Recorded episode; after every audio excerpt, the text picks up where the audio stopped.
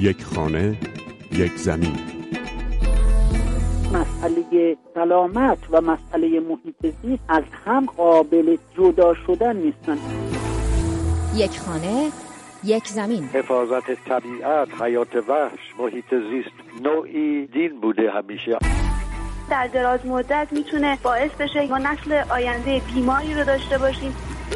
هنوز میشه یک کاری کرد. یک خانه یک زمین. مجله محیط زیست رادیو فردا. سلام به شما همراهان مجله محیط زیست رادیو فردا. آزاده اصلی هستم. این هفته از افزایش خشکسالی در ایران خواهید شنید و روش های اجرایی سیاست های ابلاغی رهبر جمهوری اسلامی ایران در زمینه محیط زیست.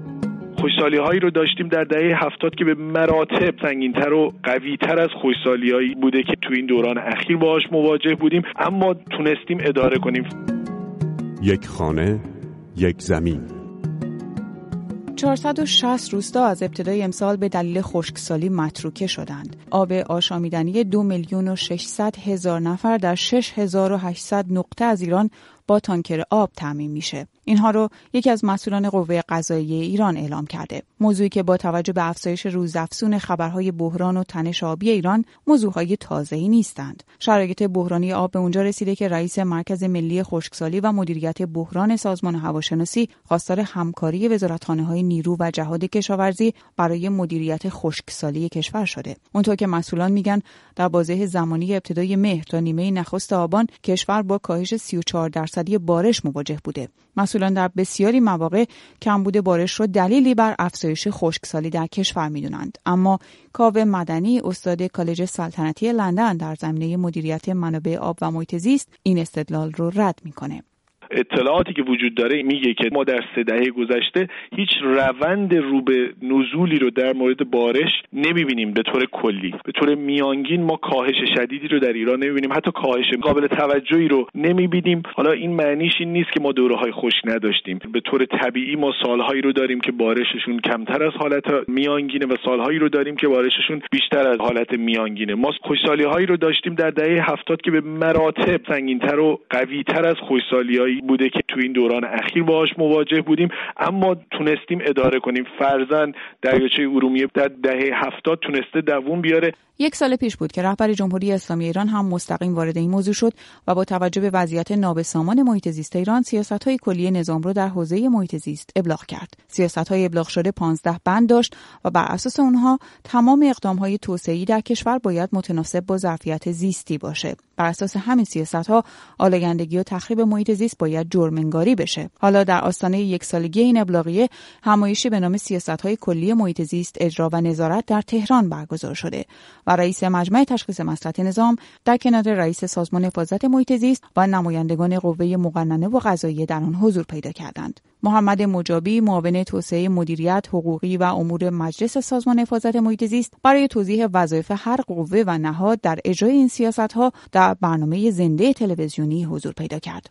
اونچه که در سیاست های ابلاغی هست این ابلاغ به قوا صورت می‌گیره و هر کدوم از قوا باید اقدامی بکنه سیاست ها وقتی می‌تواند به نتیجه برسه که مسررانه مورد پیگیری قرار بگیره. مجمع تشخیص مسلحت نظام در طی یک سال گذشته اقدامات خیلی اساسی رو انجام داده. اول گزارش وضع موجود به عنوان سال پایه‌ای که این سیاست ها ابلاغ شده در مهلت خیلی کوتاهی در آورد. بعد از اون شاخص های 26 گانه ای رو برای اندازه‌گیری وضعیت محیط زیست که به چه سمتی داره حرکت می‌کنه مشخص کرد. و از قوا خواسته شد که برای نقشه راه حرکت خودشون رو انجام بده. در هر کدوم از قوا اقداماتی صورت گرفته. اول قوه مجریه. معاون اول رئیس جمهور ابلاغ کردن به تمامی دستگاه ها و مشخص کردند که باید بر این مسیر حرکت بکنن. در همایش مربوط به سیاست های محیط زیست ایران اکبر هاشمی رفسنجانی رئیس مجمع تشخیص مصلحت نظام هم از بی آبی گفت و اهمیت آب خانداری و آب خیزداری اینکه باید مصرف آب رو مدیریت کنیم و کشاورزی باید راندمان مصرف آب رو افزایش بده. آقای هاشمی از آسیب های خشکسالی گفت که به طالب های کشور وارد شده از کبیرزایی های فراوان و درک ارزش آب. اما بخش زیادی از انتقادات برخی کارشناسان محیط زیست به سیاست های سدسازی و توسعه آقای هاشمی رفسنجانی در دولت پنجم و ششم در دهه 60 و 70 خورشیدی برمیگرده. در دوره‌ای که به سازندگی معروف شد و به دلیل حمایت اکبر هاشمی رفسنجانی به عنوان رئیس جمهور تعداد سدهای بزرگی کشور سال به سال بیشتر شد. تا آنجا که چندی پیش حمید چیچیان وزیر نیرو در یک برنامه تلویزیونی گفت در زمینه سدسازی افراد شده. اونطور که کاوه مدنی متخصص و پژوهشگر در زمینه مدیریت منابع آب در لندن میگه همین نوع نگاه خشکسالی فعلی رو به دنبال داشته. کشور دچار خوشسالی اقتصادی اجتماعی و نه خوشسالی هیدرولوژیکی یا هواشناسی یا حتی کشاورزی. معنیش اینه که از لحاظ نزولات جوی ما دچار مشکل بسیار زیادی نشدیم. خوشسالی اقتصادی اجتماعی زمانی اتفاق میفته که در اثر توسعه بیرویه در اثر استفاده غلط و بهرهوری پایین نیازمون به مراتب بیشتر از اون بودجه که به طور طبیعی به ما اختصاص داده میشه. مقدار آب تجدید شونده ای رو که داریم بسیار بیشتر مصرف می‌کنیم به تقاضامون بسیار از اون بالاتره. این اتفاقی که در ایران افتاده با وجود اینکه بارش حتی شاید کمتر نبوده رودخونه های ما خیلی هاشون خشک شدن کاملا نشون میده که ما خوشسالی اقتصادی اجتماعی داریم. چاه زدیم در مسیر بالا دست رودخانه ها ارتباط رو قطع کردیم. رودخانه های اصلی رو خشک کردیم. ورودی های به سری دریاچه رو از بین بردیم و همینجور دونه دونه رودها و تالاب ها و دریاچه هامون رو داریم از بین می‌بریم. این اتفاقیه که بسیار خطرناکه. این نشون میده که حتی خوشسالی هایی که در بعضی از مناطق کشور داریم آثار توسعه در اون مناطق هست چیزی نیست جز اثر انسان و اثر منطقه انسان. آقای هاشمی رفسنجانی در نشستی که نماینده های سقوه برای ارائه برنامه هاشون برای مقابله با مشکلات محیط زیستی کشور حضور داشتند همینطور از راهکارهایی برای کاهش مصرف آب نام برد و لزوم ایجاد تغییراتی در سیستم کشاورزی ایران. به گفته آقای هاشمی رفسنجانی در کشوری که 95 درصد آب اون رو کشاورزی مصرف می‌کنه و راندمان پایینی هم داره میشه راندمان رو دست کم سه برابر کرد.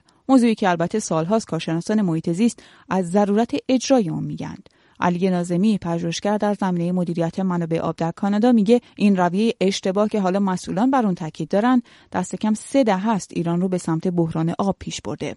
تغییراتی هستش که شاید در سی چهل سال گذشته در کاربری زمین و تغییرات کشاورزی انجام شد. شاید در چهل سال پیش یا سی سال پیش آبیاری چندانی از آبهای سطحی و آبهای زیرزمینی نداشتیم. در حال حاضر کشاورزی به مقدار قابل توجهی افزایش پیدا کرده و در نتیجه مصرف آب بالا رفته. در کنار اون تغییر الگوی کاشت هست که این هم ممکنه که باعث ایجاد تغییرات بشه. اتفاقی که افتاده بسیاری از کشاورزان الان ترجیح میدن که محصولاتی رو بکارن که این محصولات قیمت بالایی دارن و به خاطر قیمت بالاییشون شاید مصرف آب بالایی رو هم داشته باشن. در مصرف آب در واحد سطوح کشاورزی افزایش پیدا کرده. در کنار اون ممکنیم به سدسازی هم اشاره بکنیم. شاید انتقال این مسئله فقط به تغییرات آب و هوایی باعث که ما یه کارهایی که می‌تونیم انجام بدیم و انجام ندیم. آمار افزایش روستاها و برخی از شهرهای کوچک که به دلیل خشکسالی متروکه میشند روز به روز افزایش پیدا می‌کنه. اما شما چه راههایی رو برای کاهش مصرف آب و مدیریت مصرف آب در کشور پیشنهاد می‌کنید؟ این سالیه که در تلگرام رادیو فردا هم مطرح کردیم. فرشته برای ما نوشت دقیقا درسته که منابع آب بیشترش صرف کشاورزی میشه. من اگه شخص تعیین کننده ای در دولت بودم به هر شکل راهکارهای تشویقی برای کاهش مصرف آب رو در نظر می‌گرفتم. مثلا به کشاورزان برای استفاده از آبیاری قطره‌ای وام می‌دادم یا برای شهرنشینان تسهیلات خرید کولر گازی با راندمان بالا پرداخت می‌کردم. کشت یک سری از محصولات باید ممنوع یا محدود بشه. کشاورزی ما واقعا نیاز به مدیریت علمی داره. و روزبه هم در تلگرام رادیو فردا جواب داد. با توجه به گستردگی و پراکندگی مزارع کشاورزی و هدر رفتن آب زیرزمینی در بخش کشاورزی باید کنترل بر منابع آبی از طریق اداره های مربوطه و کار کارشناسی شده انجام بشه. از جمله گسترش و حمایت از آبیاری نوین و عدم احداث بیرویه سدها و چاهای آب و بازگرداندن پساب و فاضلاب به گردش دوباره در مصرف صنایع و کشاورزی. اما شما هم می‌تونید برای ما نظرتون رو بنویسید به نشانی زیست